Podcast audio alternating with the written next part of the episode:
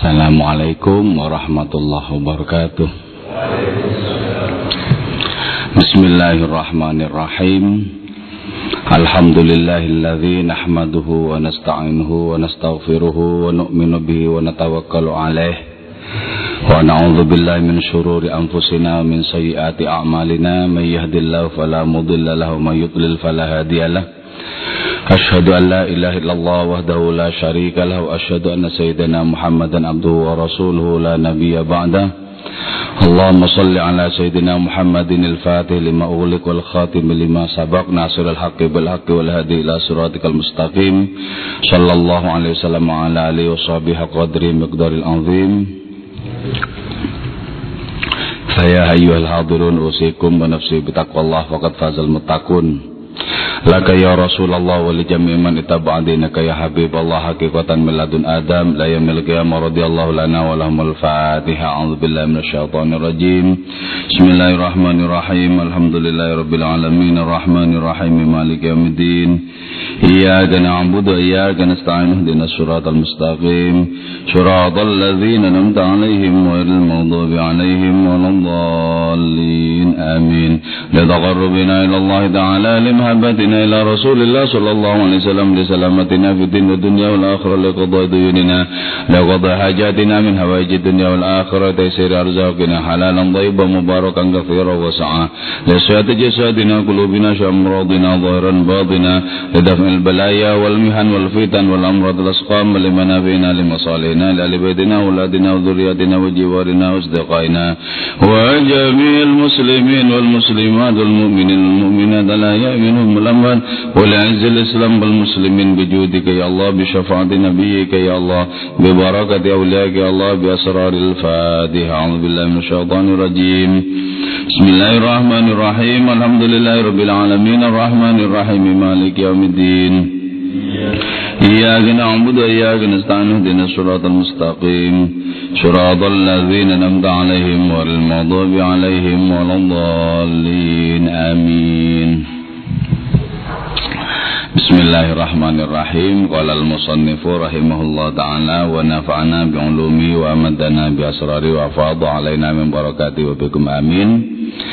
Kita melanjutkan ngaji kitabnya Ibnu Arabi Yaitu Tarjumanul Aswak Dendang-dendang kerinduan. Pada puisi yang berjudul Salamun ala Salma Salam untuk Salma jadi tradisi mengirim salam itu sudah dari dulu ya. Dalam hal ini kepada perempuan yang bernama Salma. Tentu saja nama ini hanya sekedar sebagai simbol yang dipakai oleh Ibnu Arabi yang menunjuk kepada al-haqaiqul ilahiyah. Realitas-realitas keilahian. Salamun ala salma.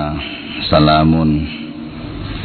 Adapun salam ala salma ialah Semoga sampai kepada Salma Waman dan orang hala yang menempati atau orang berhema di kemah.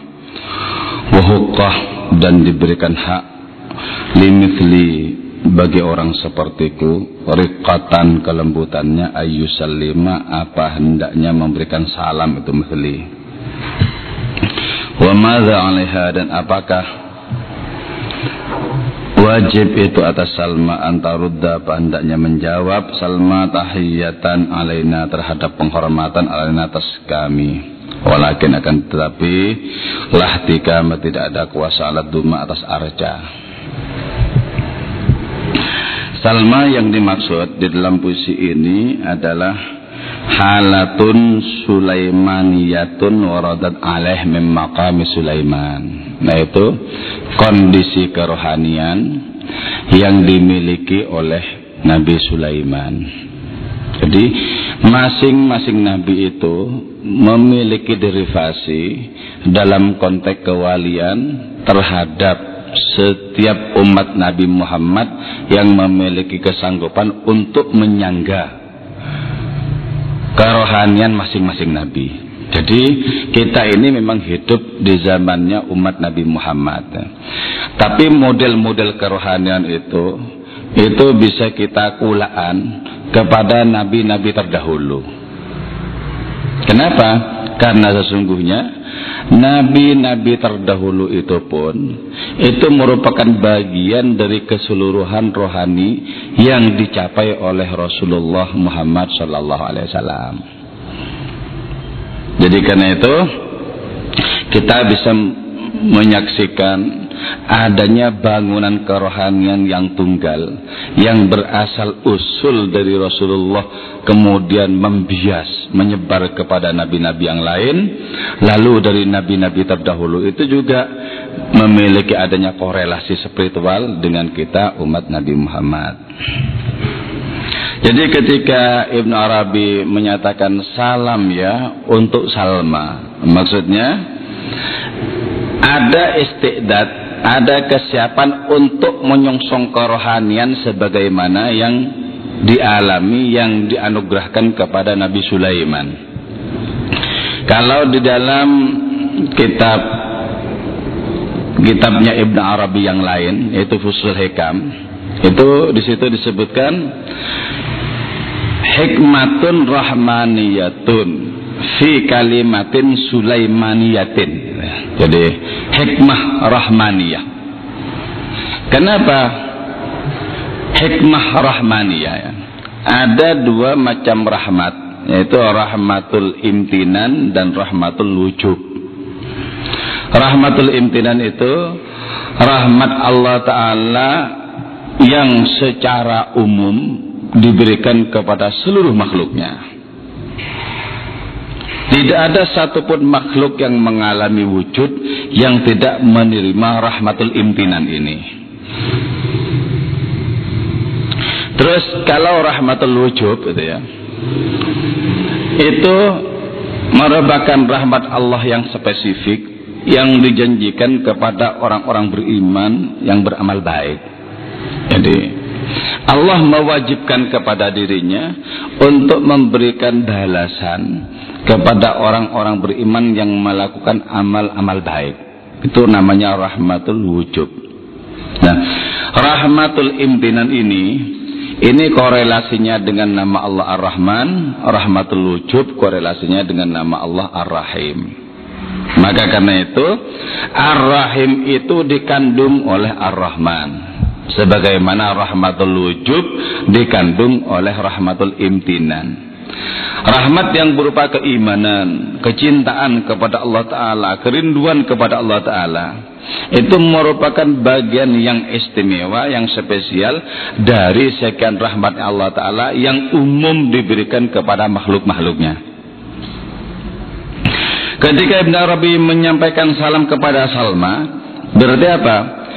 Di sini si aku lirik, si penyair, si sufi itu ya.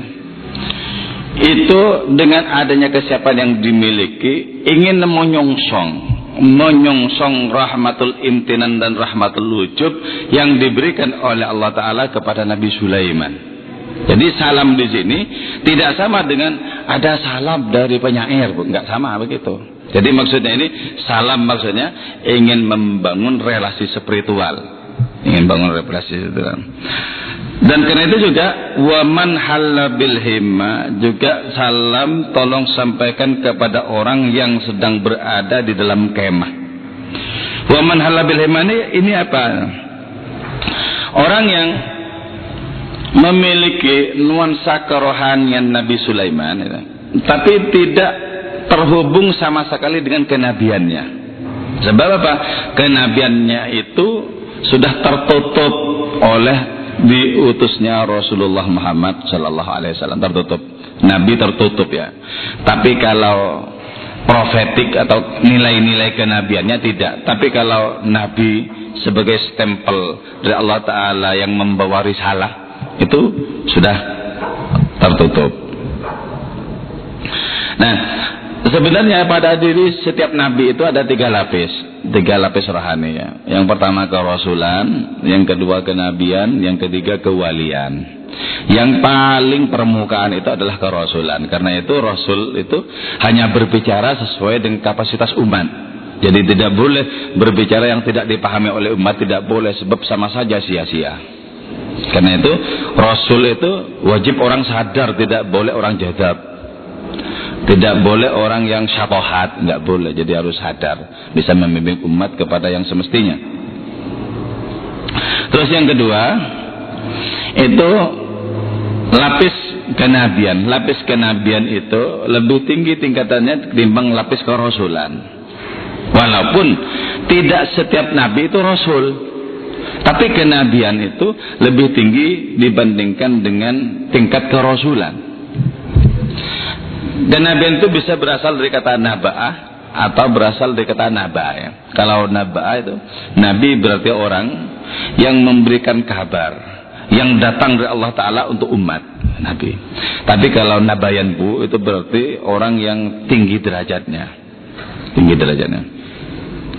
Nah, ini merupakan tingkatan rohani pada lapis kedua. Jadi yang paling permukaan kerasulan, terus yang lebih tinggi itu adalah kenabian, yang tertinggi itu kewalian. Karena itu ketika diungkapkan bahwa wali lebih tinggi ketimbang nabi, maksudnya tingkatannya pada diri nabi itu.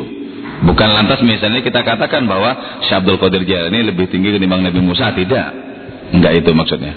Jadi dimensi kewalian pada diri Nabi itu lebih tinggi dibandingkan dengan dimensi kenabian Nabi itu sendiri, lebih tinggi dibandingkan dengan kerasulan Nabi itu sendiri.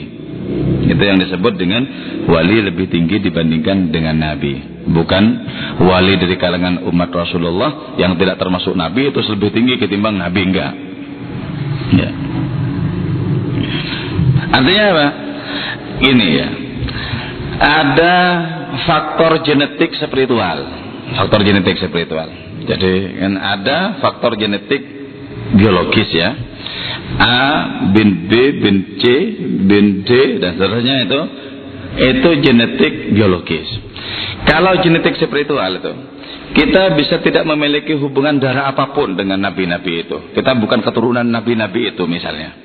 Tapi secara rohani kita bisa memiliki garis kesamaan dengan spiritualitas para nabi. Itu yang disebut dengan faktor genetik rohani, genetik spiritual. Nah, itu bisa silang kalau begitu. Nah, karena itu kemudian kita memiliki kemungkinan yang sama sebenarnya secara spiritual dibandingkan dengan orang-orang yang memiliki garis genetik biologis dengan para nabi dengan para wali. Jadi kemungkinannya itu sebenarnya sama. Siapa yang paling kuat istidadnya, siapa yang paling siap dirinya untuk bisa menampung lubran-lubran rohani, itu yang dapat. Karena itu dalam berkaitan dengan doa, Ibn Arabi itu menyebutkan bahwa doa paling ampuh itu istidad sebenarnya. Kesiapan diri untuk bisa menerima karunia. Jadi kalau memang sudah siap menurut versi Gusti Allah pasti dikasih. Jadi kalau belum dikasih, berarti versinya Gusti Allah itu belum siap. Jadi karena itu berbaik sangka saja kepada Allah Taala ya. ya misalnya, wah itu mestinya jodohnya saya, gitu. kok nggak datang-datang, kok nggak mendekat, nah, itu kan berarti nggak bagus itu ya. Nggak bagus berbaik sangka saja, berbaik-baik sangka saja. Jadi ada korelasi spiritual antara kita umat Nabi Muhammad dengan nabi-nabi terdahulu. Karena itu corak-corak kewalian itu bermacam-macam. Bermacam-macam. Kalau corak kewalian itu misalnya diterima dari model kerohaniannya Nabi Sulaiman, maka dia bisa melakukan segala sesuatu yang tidak dilakukan oleh orang. Bisa memberikan perintah kepada makhluk-makhluk yang bahkan tak berakal ya.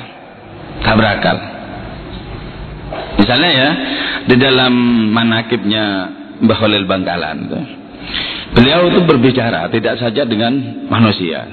Beliau menyaksikan pisang yang masih muda kemudian bilang ini kalau muda terus kapan matangnya kapan bisa dimakan? Nah, terus bisa tua matang langsung seketika jadi nah ini Ini dimensi kerohanian yang dimiliki oleh Nabi Sulaiman.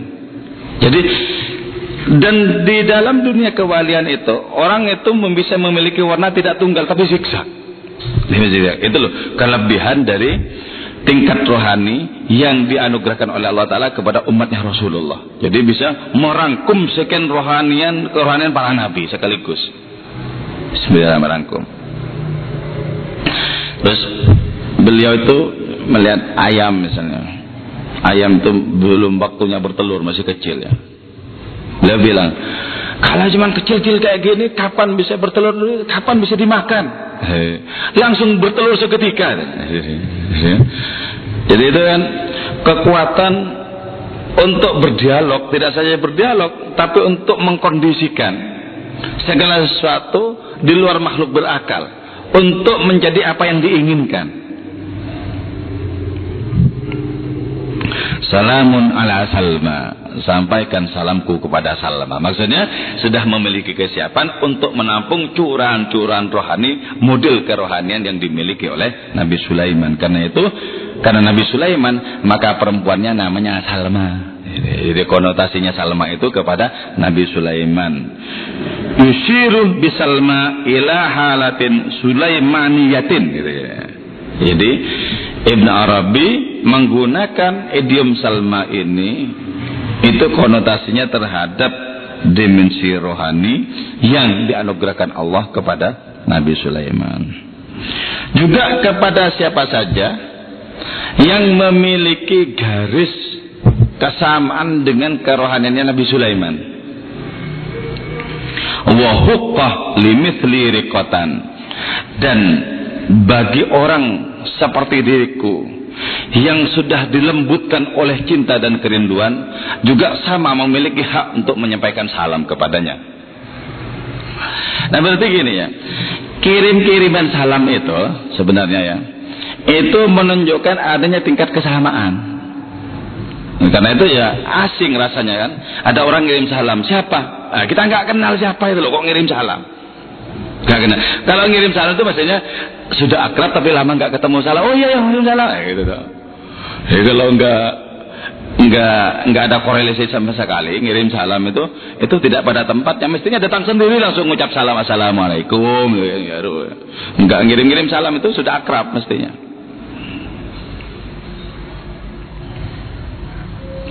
Wa madza 'alaiha 'alaina. Kalau sampai ya al haqaiqul ilahiyah. Kalau sampai adanya kerohanian kerohanian itu memberikan jawaban artinya apa? Kita itu disambut sehingga kita memiliki tingkat kerohanian model kerohanian sebagaimana yang dimiliki oleh para nabi itu. Kalau itu menyambut kita itu sesungguhnya murni merupakan karunia Allah Ta'ala kepada kita karunia. Artinya apa? Ketika kita mengucap salam kepada model-model kerohanian yang dimiliki oleh para nabi, ada kita mau membangun relasi, gitu ya. tidak ada kewajiban untuk menjawab salam kita. Tidak ada kewajiban untuk menjawab salam kita. Siapa yang akan mewajibkan kepada Allah kalau tidak Allah sendiri, gitu ya? Tidak, tidak Allah sendiri. Jadi kalau orang-orang seperti orang Mu'tazilah itu kan Allah itu harus gini-gini. Loh siapa yang mengharuskan? Allah itu maha merdeka kok mau apa saja. Kalau Allah Ta'ala sampai memastikan ini begini ini begini itu karena Allah Ta'ala mereduksi dirinya sendiri mewajibkan kepada dirinya sendiri sesuatu yang mau akan dikerjakan oleh Allah Ta'ala. Misalnya satu kebaikan dibalas dengan sepuluh Allah menentukan untuk dirinya sendiri itu. Bukan karena kita mau bisa mendikte Allah bukan jadi ketika salam kita itu dijawab, berarti apa? Berarti kita itu akan bermukim secara paten di model kerohanian yang seperti itu. Makanya gini ya, ada orang-orang yang dalam hidup ini yang oleh Allah Ta'ala kemudian dibentuk dengan kerohanian tertentu. Misalnya begini, kalau orang itu mendapatkan curahan rohani Nabi Musa. Orang itu menjadi penjaga gawang syariat dan tegas itu. Tegas. Jadi ada model Model waliullah itu yang modelnya tegas seperti Sunan Kudus. Jadi itu menunjukkan bahwa kesamaan dimensi rohani itu itu nanti akan juga menciptakan kemiripan dimensi model kerohanian. Ada yang menerima model kerohaniannya Nabi Isa. Ke mana-mana menyebar senyum. Ke mana-mana menyebar kedamaian, ketentraman. Sehingga orang-orang menyaksikan itu bisa terkesima dan terharu. Yang diberikan adalah keluasan batin yang tidak ada tepinya. Berikan ke mana-mana. Itu modelnya Nabi Isa ya. Kalau sampai Allah Ta'ala memberikan model kerohanian sebagaimana yang dimiliki oleh Nabi Daud itu ya. Itu bisa berdendang ke mana-mana. Dan apa yang dikatakan itu serupa suruling semesta. Sehingga ketika berzikir, segala sesuatu juga bisa bergema ikut berzikir. Dan lain semacamnya. Ya. Jadi keunggulan umat Nabi Muhammad itu bisa menerima berbagai macam model kerohanian dari nabi-nabi terdahulu. Jadi ketika dijawab misalnya kita mengucap salam kepada model kerohaniannya Nabi Sulaiman dijawab berarti kita bisa bermukim di sana. Tapi kalau tidak dijawab, carilah tempat lain untuk bisa kita menyampaikan salam. Mungkin model kerohaniannya bukan seperti yang dimiliki oleh Nabi Sulaiman gitu. Nah dalam hal ini Ibn Arabi menggunakan istilah duma ya, yaitu arca atau patung. Apa masalahnya ya? Nah, kita kemudian diingatkan diingatkan oleh sebuah cerita dalam Al-Quran bagaimana Ratu Balkis ketika datang kepada kerajaan Nabi Sulaiman itu menginjak mermer ya menginjak batu pualam yang sangat kemilau itu dikira air tuh dikira air. Sehingga karena dikira air diangkat kemudian kain yang menutupi betisnya itu. Orang-orang pada tahu betisnya berbulu. Jadi betisnya Ratu Balkis itu berbulu. Jadi bulu itu bisa menciptakan semangat semangat syahwat. Bisa juga tidak tergantung siapa yang melihat saya kira. Tapi Nabi Sulaiman jadi tertarik justru karena itu. Misalnya menjadi tertarik. Nah kata Ibn Arabi, Ratu Belkis itu itu merupakan percampuran antara dua kekuatan, yaitu kekuatan jin dan kekuatan manusia. Jadi bapaknya Ratu Belkis itu jin, ibunya manusia. Kalau jin itu nikah dengan manusia, maka anak yang dilahirkan sesuai dengan ibunya. Kalau ibunya itu manusia, nanti lahirnya manusia. Tapi kalau ibunya yang jin, lahirnya jin. Karena itu kemudian kekuatan fisiknya itu luar biasa. Kalau cuma laki-laki 45 jangan maju menghadapi Belkis itu habis. Jadi kekuatan jinnya itu bisa merobohkan. Ya entah habis karena itu jadi ratu dia. Jadi ratu. Nah, kenapa menggunakan arca ya? menggunakan kata-kata arca Ibn Arabi itu memilih idiom arca karena Nabi Sulaiman itu mendapatkan kekuatan tasrif dari Allah Ta'ala itu langsung pada kenyataan. Pada kenyataan. Tidak mendapatkan kekuatan dari Allah Ta'ala berupa firman kata-kata. Tidak. Tapi berupa kenyataan demi kenyataan.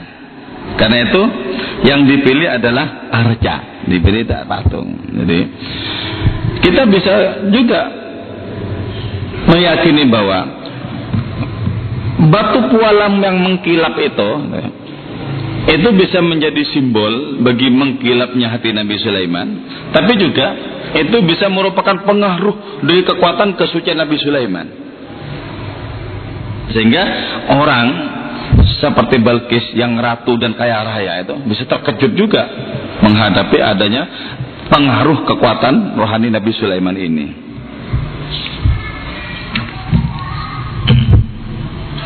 Terus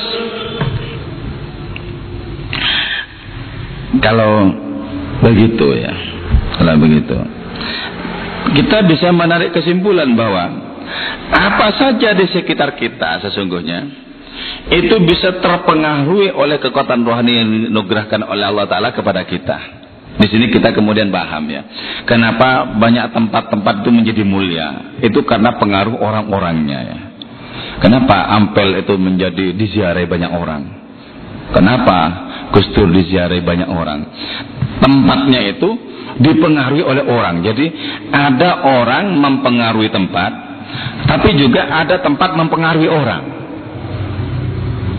Betapa banyak orang yang mengalami insaf setelah datang ke tanah haram bertawaf di Baitul Ka'bah misalnya. Jadi orang dipengaruhi oleh tempat. Tapi itu menjadi mulia seperti itu. Ya Nabi Muhammad dilahirkan di situ, Ka'bah dibangun di situ, Hajar Aswad yang semula di surga juga berada di situ. Jadi bisa saling mempengaruhi, bisa saling mempengaruhi.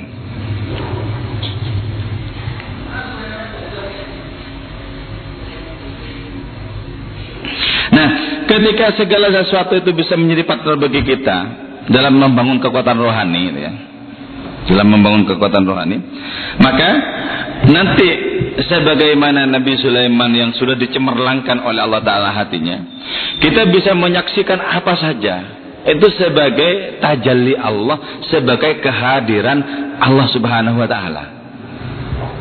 Jadi karena itu pertama kita memahami bahwa tidak ada satupun wujud, tidak ada satupun partikel dalam hidup ini kecuali juga Allah Taala hadir di situ. Kecuali Allah Taala hadir di situ. Berarti dengan demikian ya, berarti sesungguhnya tidak ada apa pun yang tidak transenden dalam hidup ini. Akan tetapi transenden dan tidaknya segala sesuatu itu juga ditentukan oleh kecemerlangan batin kita. Kalau batin kita sudah menampung cahaya-cahaya petunjuk cahaya-cahaya rohani, maka kita pandang segala sesuatu itu memiliki dimensi keilahian. Dimensi keilahian. Nah, ketika segala sesuatu sudah disaksikan memiliki dimensi keilahian, maka yang berlaku adalah fa'ina ma tuwallu fathamma wajhullah. Ke mana pun kau hadapkan wajahmu, di situ kau temukan wajah Allah Ta'ala yang kita temukan Allah. Dan ketika segala-galanya ini menampilkan kehadiran Allah Ta'ala, Allah tidak jadi terasing bagi diri kita. Allah menjadi kenyataan yang setiap saat bisa kita saksikan pada segala sesuatu termasuk pada diri kita sendiri. Di situlah kemudian kita bisa paham. Wa immin syai'in illa yusabbihu bihamdihi walakin la tafqahu nasbihum. Segala sesuatu bertasbih kepada Allah Ta'ala. Tapi bagaimana? Kalau terhadap tasbih rambut sendiri kita tidak mendengarkan terhadap tasbih detak jantung sendiri kita tidak bisa mendengarkan. Itu berarti apa? Betapa banyak kabut yang membatasi, yang menjadi penghalang antara diri kita dengan kehadiran Allah Ta'ala pada segala sesuatu. Nah, banyaknya kabut itulah kemudian menjadi orang terbengong-bengong. Di mana gerangan Allah? Kau sebut engkau maha akbar, maha besar. Tapi tak pernah kujumpa engkau. Kau cari engkau di masjid, kau tidak ada di masjid.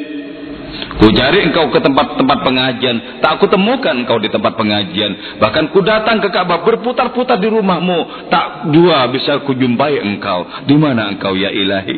Ya. Orang ini meradang bukan karena Allah Taala jauh, bukan, tapi karena kabutnya terlalu tebal. Nah, orang yang batinnya dikepung oleh kabut dosa-dosa, oleh alpa dan lalai kepada Allah Taala, nggak bisa berkirim salam kepada Salma, nggak bisa.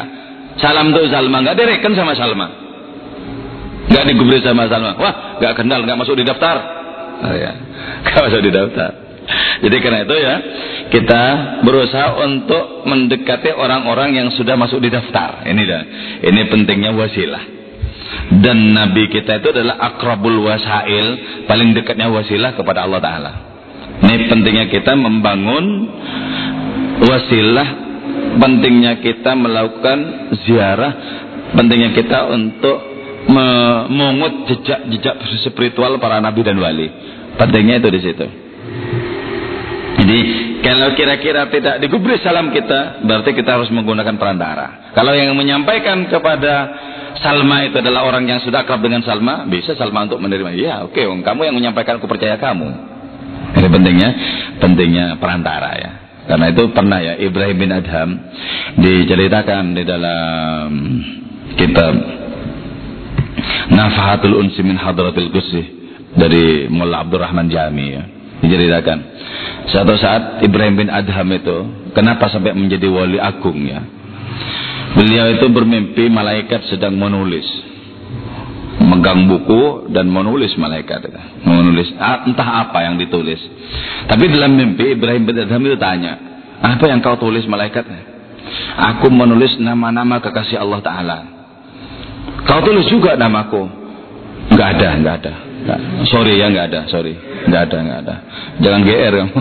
Enggak ada. Jadi karena itu ya, kalau sampai orang bisa merasa wali itu justru tidak bakat punya jadi wali.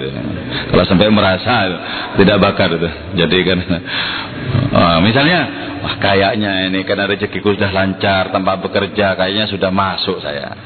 Masuk ke mana? Jadi justru nggak punya bakat. Ketika Kiai Hamid Pasuruan berkunjung kepada Kiai Zaini Mun'im dan menyatakan bahwa engkau jenengan Kiai Mun'im Waliullah nangis justru karena tidak pernah mengira. Jadi bukan malah merasa, yang merasa itu yaitu yang tidak punya bakat.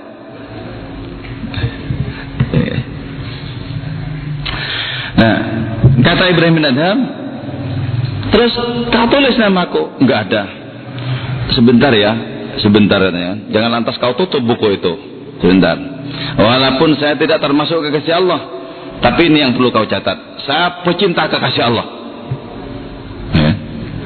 Terus ada malaikat yang di sebelahnya ambil tolong buku. Buku bawa ke sini. Sama pulpen saya bawa sini. Mau apa? Mau menulis namanya Ibrahim bin Adam. Lah kenapa? Dia pecinta kekasih Allah. Jadi ini pentingnya kita membangun tangga-tangga kerohanian ya. Pentingnya kita ngaji dan lain semacamnya itu kan begitu. Kita diperlihatkan adanya model kerohanian dari para nabi dari para wali justru untuk membangun hubungan dengan mereka. Ini pentingnya tawasul dengan tawasul. Kalau Nabi yang nggak perlu tawasul, karena tawasul kepada siapa yang paling tinggi kok? Mau tawasul ke mana? Oh langsung kepada Allah.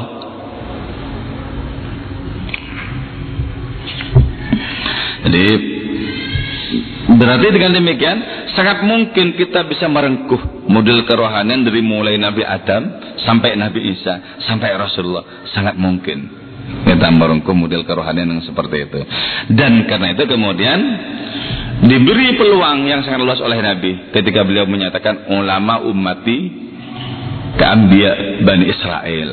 Ulama dari kalangan umatku itu kualitasnya bisa dekat-dekat dengan para nabi dari kalangan Bani Israel. Syekh Abdul Wahab Syarani dalam kitab Al-Minul Kubro itu menceritakan bahwa suatu saat Syekh Abdul Hasan Syadili itu bermimpi Rasulullah dan di dekat Rasulullah itu ada Nabi Musa dan Nabi Isa. Terus di sebelahnya lagi yang paling pinggir ada Imam Ghazali yang menulis kitab Ihya itu. Terus dalam mimpinya Syekh Abdul Hasan Sadili, Rasulullah bertanya kepada Nabi Musa dan kepada Nabi Isa, apa kalian berdua punya umat yang kualitasnya seperti Ghazali ini? Enggak punya, enggak punya. Ya berarti kan, karena enggak punya berarti dekatnya itu dengan nabinya, ya. dekatnya itu dengan nabinya. سرى وظلام الليل أرخى سدوله فقلت لها صبا غريبا مديما. أحاطت به الأشواك صونا وأرصدت له راشقات النبل أيان يماما. فأبدى ثناياها وغمض بارك فلم أدر من شك الحنادس منهما وقالت أما يكفي أني بقلبه يشاهدني في كل وقت أما أما ساروا melakukan Isra itu mereka. Wa dhulamul lail adapun kelamnya malam arqa ialah melepas sudulahu kepada tirainya itu malam. Faqultu laha maka ku katakan laha bagi itu al haqiqatul ilahiyah saban ghariban mutayyama sabban ghariban mutayyama. Ay irhami sabban. Berbelas kasihlah engkau sabban kepada orang yang sedang gandrung. Gandrung kepadamu kepada al haqiqatul ilahiyah itu ghariban yang terasing. Terasing dari apa? Terasing dari centang perenang kebaharuan alam semesta. Mutamyama mutayyama. Dan sedang terpesona kepada Allah Maha Kekasih. Jadi yang pertama saro mereka melakukan Isra. Semua Nabi melakukan Isra, melakukan Mi'raj itu itu di malam hari. Apa ya rahasianya kok malam dulu ya?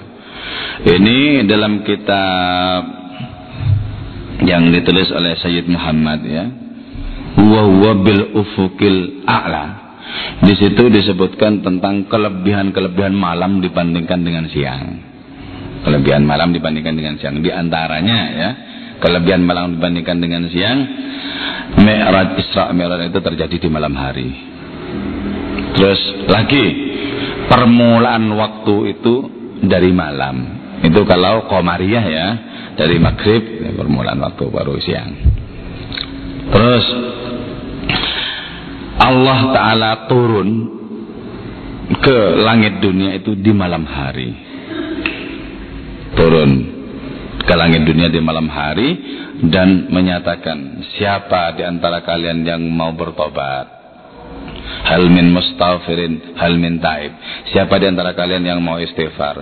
Hal min talibi hajatin. Siapa di antara kalian yang memiliki hajat tertentu yang butuh aku akan kuberikan apa yang kau inginkan. Turunnya di malam hari dan pasti banyak lagi kelebihan-kelebihan malam ketimbang ke siang yang disebutkan dalam kitab Muhwa bil Ufukil A'la Sayyid Muhammad itu. Jadi karena itu disebutkan dalam syarahnya terjemah suat di sini bahwa tidak ada satupun di antara para nabi yang melakukan mi'raj kecuali di malam hari. Kenapa malam hari? Pertama, li'annahu mahallul israr. Malam hari itu adalah waktu tersembunyinya segala sesuatu. Jadi kelam itu menyembunyikan banyak hal. Terus wal dan menyembunyikan menyimpan wa adamul kasfi dan tidak tersingkapkan. Nah, itu berarti gini, ada keistimewaan antara orang yang melakukan mi'raj itu dengan yang dituju. Yang keistimewaan itu, rahasia rohani itu hanya dialami oleh orang yang mengalami itu dan Allah Ta'ala sebagai tujuan. Karena itu rahasianya apa? Subhanalladzi asra bi abdihi. Bi abdihi ini dalam tata bahasa Arab dalam munahu terdiri dari mudhaf mudhaf ilaih.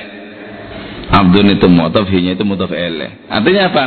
Betapa di antara mudhaf dan mudhaf ilaih ini sudah menjadi sangat dekat. Sangat dekat. Sehingga seluruh kehidupan gerak-gerik keputusan tingkah laku dari mudhaf ini itu disandarkan kepada mudhof ilaih. Jadi seluruh tindakan Nabi disandarkan kepada Allah Ta'ala. Karena itu kemudian Allah mengambil alih untuk memerankan berbagai macam keputusan dan tindakan pada diri Nabi. Maka kemudian beliau menyatakan, Man ro'ani faqadur al-haq. Orang yang menyaksikan aku berarti menyaksikan Allah yang maha benar. Jadi karena sepenuhnya disandarkan sudah kepada Allah Ta'ala. Jadi mereka melakukan Isra, melakukan Mi'raj itu di malam hari, yaitu ketika malam melepas tirainya. Fakultu lahu, fakultu laha, maka aku katakan kepada al-hakikatul ilahiyah itu. Sebab tidak ada Isra, tidak ada Mi'raj kecuali hakikat keilahian berperan di situ. Kukatakan kepada hakikat keilahian itu kata Ibnu Arabi, saban. Berbelas kasihlah kepada aku yang hanya memiliki kecondongan kepadamu tapi tidak memiliki kuasa untuk sampai kepadamu. Jadi ketika kita di malam hari mencoba untuk membangun hubungan dengan Allah Ta'ala dan kita tak kunjung menemukan kenikmatan dan kemesraan ilahiyah, katakan, Ya Allah, saya hanya bisa bangun di malam hari, menghadapkan diri sepenuhnya kepadamu. Adapun kenikmatan rohani itu hanya Engkau semata-mata yang bisa menganugerahkannya kepadaku. Seluruh sembah sujudku, seluruh ibadahku tidak bisa mendatangkan kenikmatan rohani apa pun. Andaikan kau tidak berperan untuk memberikannya kepadaku. Jadi karena itu ibadah itu tidak bisa kita andalkan. Tidak bisa kita andalkan. adkhiluhumul jannata birahmati firman Allah dalam hadis kursi masukkan mereka itu ke surga. Birahmati karena rahmatku. Berarti apa? Bukan karena amal. Bukan karena intelektualitas. Bukan karena pengetahuan. Bukan karena apa pun. Karena itu kalau Gusmi dulu memimpin memimpin Rifullah Filin diulang diawali sama Gusmi itu. Bika ya Allah la bi'uqulina La bi'ulumina, la bi'anfusina, bika ya Allah. Hanya bersandar kepadamu, tidak kepada ilmu kami, tidak kepada akal kami, tidak kepada diri kami, tidak kepada kemampuan dan semacamnya. Bika, bika. Bika. Jadi gugur segala sesuatu untuk dijadikan sandaran. Allah lah yang tegak satu-satunya untuk menjadi sandaran hidup kita. Fakultulaha saban irhami saban. Nah, sekarang kita katakan misalnya ya. Kalau di sini Ibn Arabi menyatakan fakultul aku katakan kepada al hakikatul ilahiyah itu. Kenapa kok tidak kepada Allah Taala? Pak tidak kepada Allah Taala. Nah ini yang disebut dengan adanya tawasul itu yang disebut dengan perantara. Sama dengan kita katakan Nabi tolong Nabi kami diperjuangkan. Kenapa kok tidak kepada Allah Taala? Wong Allah sudah menjadikan Nabi sebagai duta pertolongan. Jadi kenapa di sini Ibn Arabi fakultulah kok tidak fakultulahu taala. Ku katakan kepada Allah taala kok tidak begitu. Itu yang disebut dengan dengan adanya wasail dengan adanya perantara-perantara itu tadi. Sama seperti anak kecil merengek kepada orang tuanya, "Pak, minta sangu mau sekolah." Bapaknya bilang, "Gak boleh minta sama saya, minta kepada Allah syirik minta sama." Enggak bisa. Enggak, Bu. Gimana? Wong duta pertolongan kok anak-anak itu di bapak dan ibunya gitu. Oh Allah Taala sudah mewakilkan di situ. Kok malah disuruh langsung? Malah salah tata keramanya kalau langsung kepada Allah.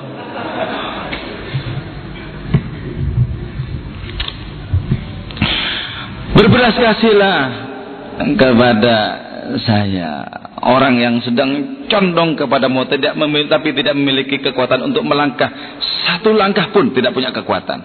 Jadi betapapun kita gandrung kepada Gusti Allah, kita tidak akan pernah mengalami kemajuan di jalan rohani tanpa pertolongan Allah.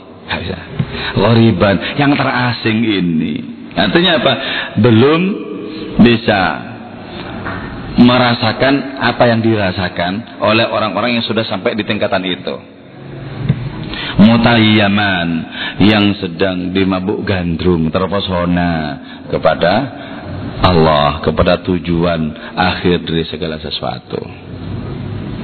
Padahal ahatat bil aswaku saunan wa ursidat. Ahatat meliputi bi kepada itu muhib orang jatuh cinta al aswak apa kerinduan-kerinduan? Orang ini padahal sudah dikepung ditelikung oleh kerinduan ditelikung oleh kerinduan. Betapapun sudah dikepung ditelikung oleh kerinduan, sudah bergemuruh dengan sepenuhnya kerinduan, tetap saja tidak bisa melangkahkan kaki kalau tidak diangkat kaki itu oleh Allah Taala untuk mendekat kepada hadiratnya. Itu nggak bisa. Wa urusidat dan diperlihatkanlah begitu apa rasyiqatun nablih yaitu wajah-wajah manis perempuan yang baik-baik gitu. Allah Subhanahu wa taala itu ya memiliki dua dimensi, dimensi maskulinitas dan femininitas ya, kelaki-lakian dan keperempuanan sebagaimana yang ditampilkan dalam Asmaul Husna itu. Tapi dimensi feminimnya Allah, dimensi keperempuanannya itu lebih banyak dibandingkan dengan maskulinitas. Itulah sebabnya rahmat Allah Ta'ala meliputi segala sesuatu. Dan berkah Allah itu cuma sebuah aksiden. Jadi yang namanya siksa itu itu temporal, aksiden karena itu namanya siksa itu ada expirednya. Neraka ya ada expirednya. Tapi rahmatnya Allah Taala nggak ada batasnya. Inna rahmati wasiat kula syai. Rahmatku itu meliputi segala sesuatu.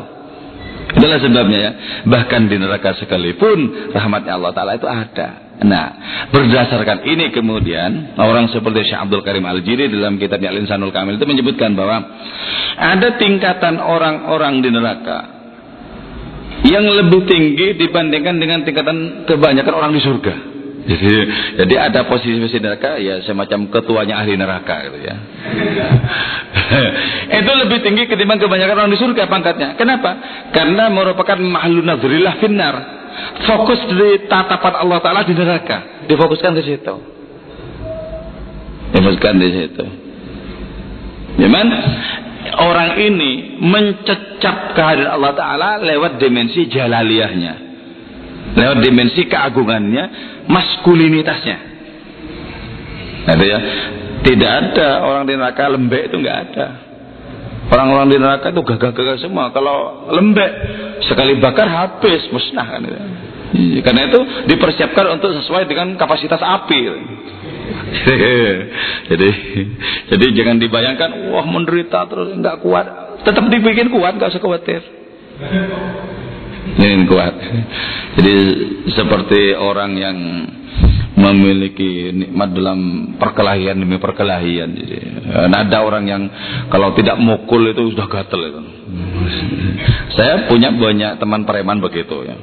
Saya jagus kalau seminggu nggak baca orang gatel rasanya. Jadi harus jadi harus kesenangannya itu di situ memang. Jadi. Dan karena itu memang surga bukan tempatnya orang begitu. Jadi nggak cocok kalau dimasukkan ke surga itu.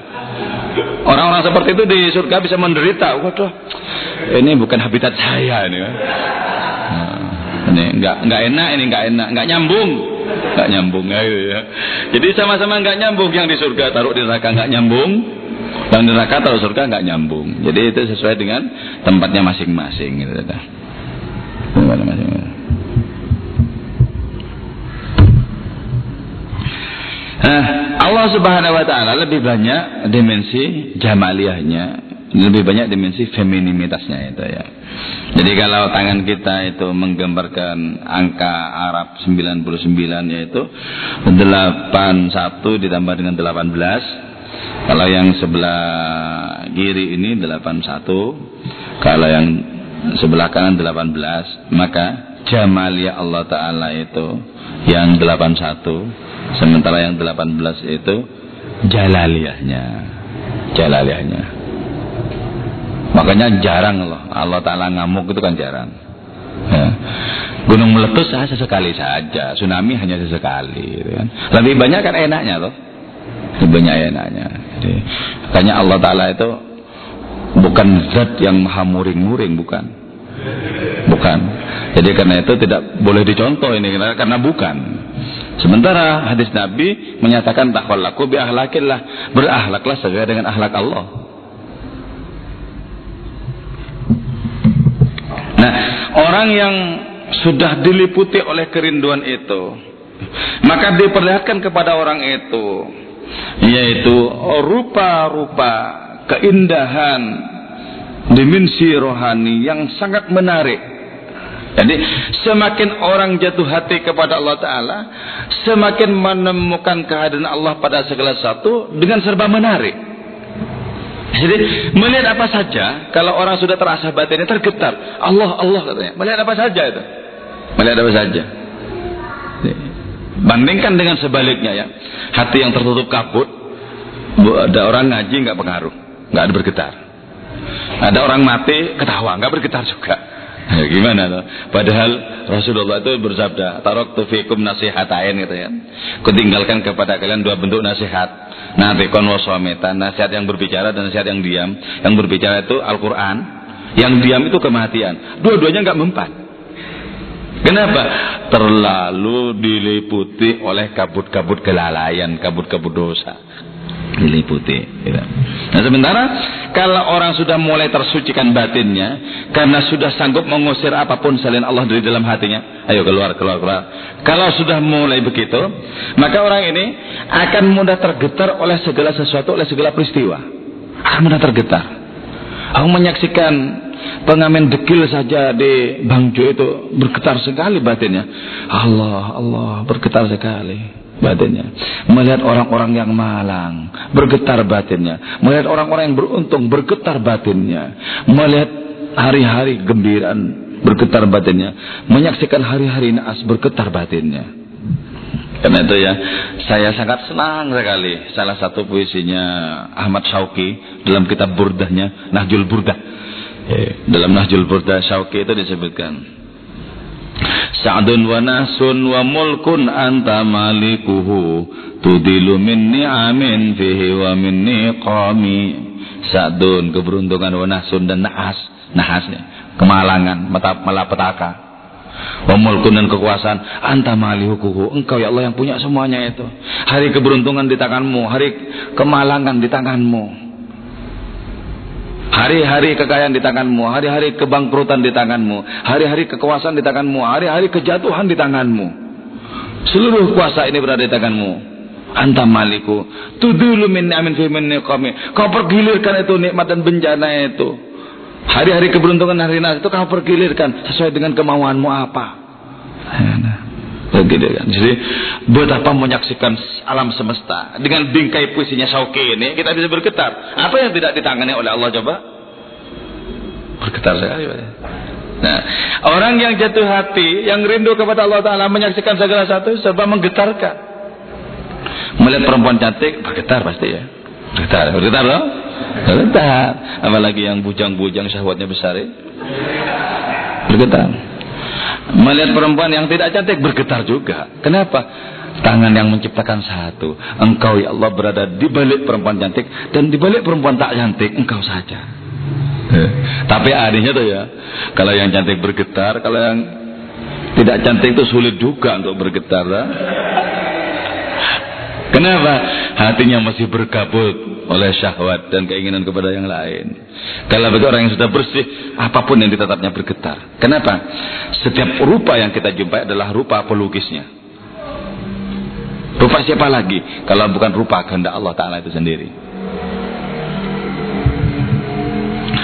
Ayyana mama. Ke mana pun orang yang sudah jatuh hati itu menghadapkan diri, yang ditemukan adalah keindahan-keindahan ilahi. Yang ditemukan adalah kehadiran-kehadiran Allah. Yang ditemukan adalah wajah-wajah Allah. Ke mana pun menghadapkan diri. Jadi kalau begitu, maka kiblat itu, ya, kiblat hakiki adalah wajah Allah. Karena itu ada puisi seorang sufi mengatakan, kiblat manusia baitullah di tanah haram sana. Kiblatku adalah wajah Allah Taala di mana-mana. Jadi kiblat syariat itu Fawalli wajhaka syatral masjidil haram. Kiblat hakikat adalah seluruh arah yang ada. Tapi kalau kita menghadapkan diri ke sana, maka kita dapat dua poin. Dapat syariatnya, dapat hakikatnya. Kalau kita menghadapkan diri ke arah-arah yang lain, kita hanya mendapatkan hakikatnya. Dan pada waktu-waktu tertentu, kita tidak boleh menghadap kepada semua arah yaitu ketika kita sholat misalnya harus menghadap kepada kiblat yang di sana nanti karena baru belajar filsafat ya anak-anak semester awal ya. mahasiswa-mahasiswa nyaran Wah Allah di mana-mana. Apa yang kita jumpai adalah wajahnya. Untuk apa menghadap ke sana? Terserah aku mau menghadap ke mana sholatnya. Nah, terserah, tapi jangan dikerjakan di tempat umum. Monggo silakan. Di kos tutup pintunya terserah. Tidak masalah.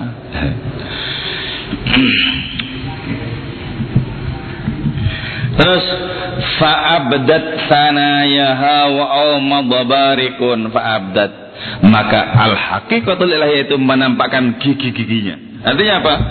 Siap untuk bertajalli kepada seseorang. Ini ketika kita sudah mempersiapkan diri dengan kesucian batin, maka al hakikatul itu akan datang kepada diri kita. Nah, disimbolkan oleh Ibn Arabi ketika mau menguasai kita dengan kata-kata apa? Abdat hanayaha. Dia menampakkan giginya, menampakkan taringnya, mau mencengkram kita. Nah, terhadap al hakikatul seperti itu kita katakan, cengkramlah aku, cengkramlah aku. Ya, makanya ya, kalau Maulana Rumi mengatakan Ya ilahi, ya ilahi, kejamlah kepadaku, kejamlah kepadaku. Sebab seluruh kekejamanmu adalah kelembutan belaka. Jadi kalau yang kejam itu Allah Ta'ala, apa susahnya? Oh pasti kita diangkat derajat kita kok. Kalau yang kejam kepada kita itu Allah Ta'ala. Diangkat derajat kita. Karena itu, kalau kita sering mengalami nasib-nasib yang pahit, eh, langsung saja dituntaskan sekalian. Ya tak? Ya Allah, ini tangan siapa kalau bukan tanganmu? Tuntaskan, tolong tuntaskan penderitaan ini agar berubah menjadi kenikmatan. Tapi untuk berdoa seperti itu, ngeri-ngeri, bukan ngeri-ngeri sedap ya. Eh, itu betul-betul ngeri Betul-betul ngeri. Karena itu jarang kemudian doa Nabi diungkapkan. Doa Nabi itu diamalkan jarang. Allah menjalani miskin itu enggak pernah ada kiai-kiai. Enggak pernah ada. Yang banyak itu kan rizqan halalan kafiran mubarakan thayyibah. Ya. Itu yang banyak. Kalau Allah maj'al miskinan enggak ada. Yang bisa berdoa mengerikan seperti itu cuma Rabi Adawiyah, Syekh Abdul Qadir Jailani kelas-kelasnya itu. Tuhan apa pun karuniamu untukku di dunia tolong berikan kepada musuh-musuhmu. Hebat dan apa pun karuniamu untukku di akhirat tolong berikan kepada sahabat-sahabatmu. Bagiku cukup engkau saja itu sulit kita ketika kita mohon ya Allah saya mohon engkau lah keperluan ini keperluan itu ini ditagi orang belum punya jodoh wow jadi kita nggak bisa mengamalkan apa yang diungkapkan oleh Syabizid Bustami. Al-mu'minul arifu la yasalu maulahu illa maulahu. Orang yang beriman dan ma'rifat tidak mohon kepada Allah kecuali mohon Allah. Cukup. Mohon Allah itu.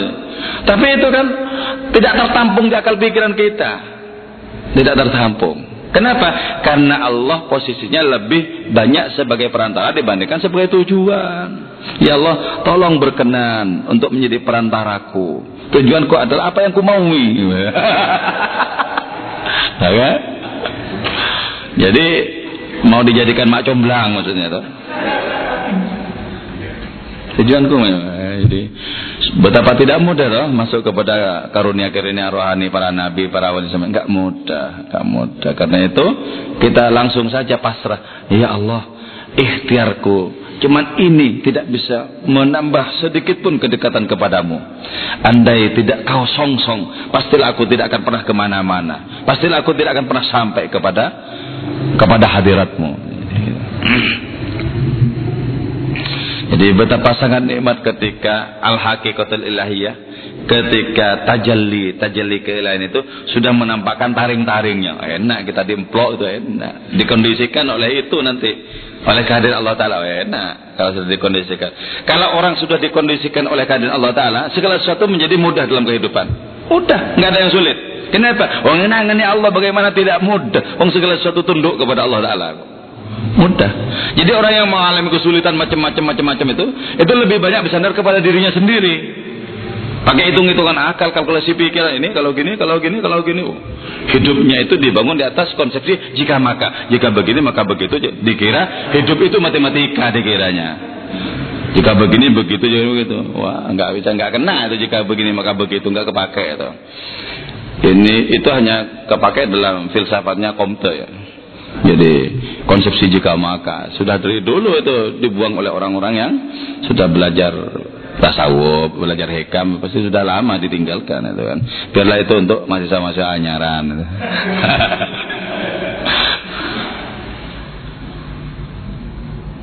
Wa barikon. Sementara kilat itu mulai menyambar. Kilat apa tuh? Tajal ilahi kilat tajamnya malah menyambar-nyambar. Kita sudah dikit-dikit sudah merasakan merinding, bergetar. Allah, Allah bergetar. Seperti itu sudah dikuasakan. Itu berarti kilat sudah mulai menyambar-nyambar. Kalau sudah begitu, falam adriman syakal hanadisa minhuma. Aku tidak tahu siapa yang sudah memecah kekelaman malam di antara keduanya itu. Keduanya apa? Apakah ini al-haqiqatul ilahiyah atau ini tajalli zatin ilahin. Tapi malam itu sudah mulai sudah mulai sobek. Malam itu sudah mulai hengkang muda mulai lenyap. Jadi kalau orang sudah merasakan Allah Ta'ala itu hidupnya itu siang terus terang benderang terus. Terang benderang terus. Itulah sebabnya ya. Karena Nabi tidak pernah berjumpa dengan malam. Ya. maksudnya tidak pernah ada kekelaman sedikit pun dalam diri Nabi, maka Nabi lebih bercahaya dibandingkan dengan matahari. Maka Nabi menjadi cahaya bagi umat manusia tidak saja umat yang lahir setelah Rasulullah menjadi cahaya bahkan kepada nabi-nabi terdahulu. Dari mana Nabi Adam kulan cahaya kalau tidak dari al-haqiqatul Muhammadiyah? Jadi kulannya kepada Rasulullah. Betul bulannya Quran. Jadi semuanya itu Quran lewat Nabi ini. Karena itu pastikan tidak ada jalan kepada Allah Taala kecuali lewat nabinya ini. Eh. Siapa yang sudah memecah kekelaman malam ini? Jadi orang itu kalau sudah batinnya terang benderang, batinnya sudah siang terus, batinnya sudah tersucikan itu ya. Orang ini hidupnya senantiasa dalam cahaya petunjuk dan dia sudah tahu ke arah mana dia mesti melangkahkan kaki ke rohaninya. Sudah jelas. Sana dengan keyakinan yang tak terbantahkan. Karena itu ya salah satu karamanya Syekh Ibrahim Ad-Dasuki itu adalah kalau beliau keluar di malam hari waktu zaman dulu ketika belum ada listrik ya. Kalau di malam hari itu tidak memerlukan lampu sebab cahaya memancar dari tubuh beliau kan. Dan santri-santrinya itu mengikuti di belakangnya. Jadi tidak pernah membawa ini, tidak pernah membawa lampu senter ke mana, nggak pernah. Jadi itu yang ditampakkan oleh Allah Taala. Tapi betapa banyak wali-wali yang cahayanya tidak ditampakkan. Jadi banyak wali-wali yang ditutup oleh Allah Taala dengan sifat-sifat kemanusiaan. Makan sebagaimana orang lain makan, minum sebagaimana orang lain minum, tidur, beristri dan lain semacamnya sebagaimana orang lain. Ditutup oleh Allah Taala. Kata kitab Kusyairiyahnya Imam Kusyairi itu ya. Kalau wali Allah disingkapkan siapa sesungguhnya dia, maka dia akan disembah oleh banyak orang. Nabi Isa saja bisa menghidupkan orang mati disembah oleh umatnya. Ya. Bisa menciptakan burung dari lempung, pegang sama Nabi Isa. Wah, jadi burung disembah sama umatnya. Bisa menyembuhkan seluruh penyakit yang tak tersembuhkan di bisnis mana pun pada zamannya disembah. Jadi kalau para wali dibukakan habis-habisan itu karomahnya itu betul-betul banyak diagungkan banyak orang. Itulah sebabnya kenapa Syekh Abdul Qadir Jalan itu paling spektakuler. Kenapa paling populer, paling masyhur? Karena karomahnya itu mutawatir. Jadi tidak mungkin diragukan yang meriwayatkan itu kalau hadis itu mutawatir. Ribuan orang yang meriwayatkan. Sehingga tidak dimungkinkan adanya kebohongan di situ. Nah, itulah kenapa kesannya ya Syekh Abdul Qadir itu kan kesannya lebih mulia dibandingkan Abu Bakar Siddiq. Apalagi yang ngikuti Tarekat Qadiriyah ya. Padahal beliau mengatakan Abdul Qadir Jilani itu seluruh kemuliaan yang diberikan Allah kepadaku belum ada apa-apanya dibandingkan dengan sebutir debu yang menempel di kaki Abu Bakar Siddiq ketika menemui Nabi hijrah. Tapi kan agung nih. Dulu juga saya ketika bayat Tariqah Qadir Naqsyabandi coba. Kan spektakuler di mana-mana ada orang jelanian ya. Manakiban ya. Dul Qadiran di mana. Tapi kan mana orang membaca manakibnya Abu Bakar Siddiq kan. Enggak ada. Kalau Syabdul Qadir Jalani setiap tanggal 11 itu di mana-mana. Ya. Eh, karena itu, karena spektakulernya karomah-karomah itu karena mutawatirnya karomah-karomah itu ya. Dibukakan kalau sampai dibukakan lebih nyata lagi ya bisa, bisa disembah bisa disembah ya, ditutup sama Allah Ta'ala atas nama kasih sayang kepada umat manusia oke okay. Ama yakfi anni biqalbi yushahiduni fi kulli waqtin ama ama. Terus al hakikatul ilahiyah itu ya. Tajalli keilahian itu itu menyatakan bukankah sudah cukup bagi si pecinta itu bahwa aku hadir dalam hatinya. Ada? Ketika getar-getar keilahian hadir dalam hati seseorang, bukankah itu sudah cukup? Sehingga orang merasakan Allah itu betul-betul dekat dengan dirinya. Yushahiduni fi kulli waqtin. Hati orang itu bisa menyaksikanku setiap saat. Menyaksikan kehadiran Allah Ta'ala itu setiap saat. Ama-ama. Bukankah sudah cukup? Bukankah sudah cukup? Jadi satu saat ketika Allah sudah bersemayam dalam batin kita, maka kita akan damai menghadapkan diri kepada Allah Taala di mana saja kalau sudah bersemayam dalam batin kita. Itulah masjid hakiki, tempat terjadinya peristiwa sujud. Kalau Allah sudah bersemayam dalam batin kita, sehingga kita katakan, Ya Allah, aku mengandungmu sebagaimana kau juga mengandungku. Kubawa engkau ke mana-mana ya Allah. Sebagaimana juga aku ke mana saja tetap berada dalam kekuasaan dan kasih sayangmu. Allah, akukah yang mengandungmu atau engkaukah yang mengandungku?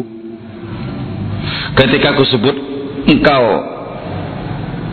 engkau pun juga menyebut aku. Ku panggil engkau dengan sebutan engkau. Engkau memanggilku dengan panggilan engkau. Sebenarnya manakah yang engkau ya ilahi?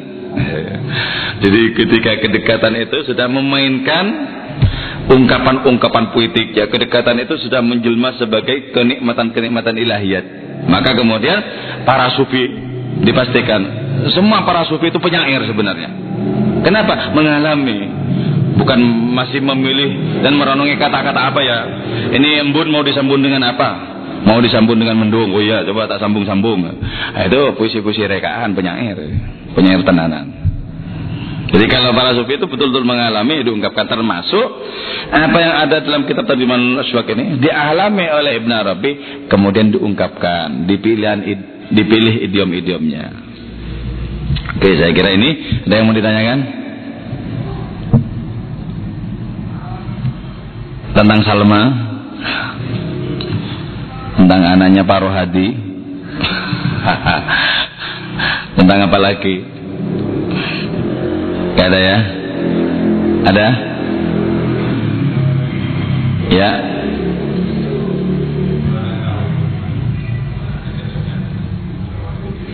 Nah, tahunya itu begini. Kalau mengucap salam ingin nggak dijawab, pindah. Artinya apa? Kalau terhadap model-model kerohanian itu kok sepertinya nggak nggak pas, nggak cocok, pindah pindah, pindah, pindah, pindah. Itu kalau berjalan seorang diri. Tapi kalau punya guru, pasrahkan kepada gurumu itu lebih lebih bagus. Lebih tahu untuk diletakkan di mana. Tapi dengan catatan, ketika sudah ditaruh di sini, jangan kabur. Sama saja kalau kabur, taruh sini malah kabur. itu pasti masih belum siap betul-betul siap belum. Kalau gimana tak carikan? Nggih, Mbak. Pasti cocok, nggih Mbak. Kan? Ketika dicari kan ternyata nggak cocok. Nyun ngapunten, Mbak.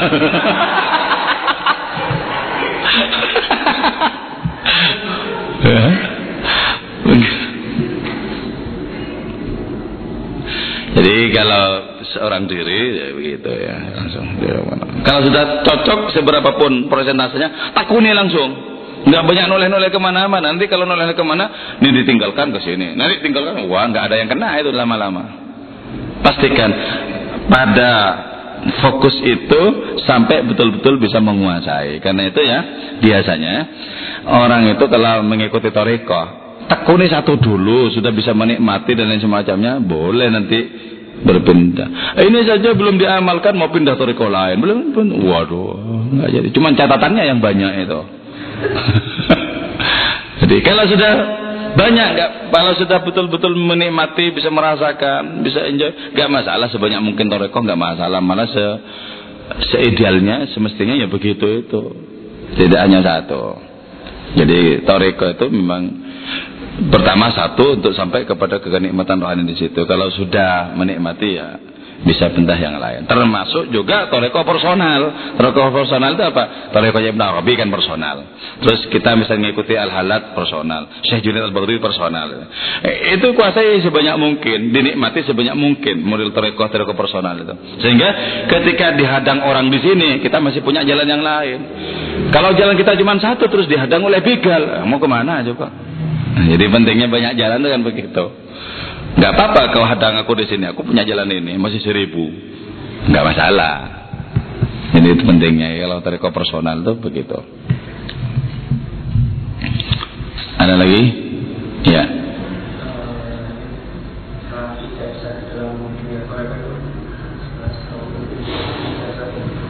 Kalau tariko istilahnya bayat. Ya, kalau ijazah itu amalan. Ya. Itu penting ijaz bayat itu penting. Untuk apa? Untuk menemukan hikmah silsilah tarikah itu loh. Sebab itu kan nyambung dari Rasulullah ya. Abu Bakar dari Rasulullah kepada Sayyidina Ali. Kalau sampai sekarang itu itu sekitar 41 42 ya. Waktu saya bayat tarikah Qadiriyah Kesabandiyah di Abanum, itu saya yang ke 41 satu. Jadi pentingnya itu loh. Pentingnya silsilah itu dari sini sini. Jadi aliran sungai rohaninya itu jelas jelas. Sehingga kita mengamalkan toreko itu menjadi percaya diri dan lebih mantap gitu. Beda dengan misalnya mengamalkan toreko koordinat dia ambil di Google. Itu kayak nggak ada hambar nggak ada rasanya itu. Siapa yang bertanggung jawab? Itu nanti siapa? beda rasanya lain. Jadi itu enaknya kalau kita itu bayat begitu. Itu bayat. Walaupun misalnya kita belum mengamalkan dengan utuh dengan tuntas nggak apa-apa bayat dulu nanti kapan-kapan kita itu sudah memiliki peluang dan semangat kita amalkan. Dan sudah tidak bingung lagi untuk menjadi bayat. Ke mana jadi itu yang saya bayat berapa kali sampai sekarang belum ada yang diamalkan Iya, saya lebih berpegang kepada toreko personal ketimbang kepada toreko itu. Saya berberkali-kali beat. Tidak hanya dua kali, tiga kali, sering lah pokoknya. Pokoknya yang penting beat dulu. Ibaratnya kita itu punya uang, datang ke toko buku, ada buku baik, bagus, beli aja, beli. Bacanya kapan-kapan terserah ya. ya. Tapi memang ada bukan untuk dibaca, dipajang di ruang tamu, nakut-nakuti tamu. Sehingga sungkankan kepada kita, wah bacaannya begini, wah pasti ilmunya segini nih. Enak juga tuh. Jadi orang lain yang belum apa-apa sudah hormat sama kita.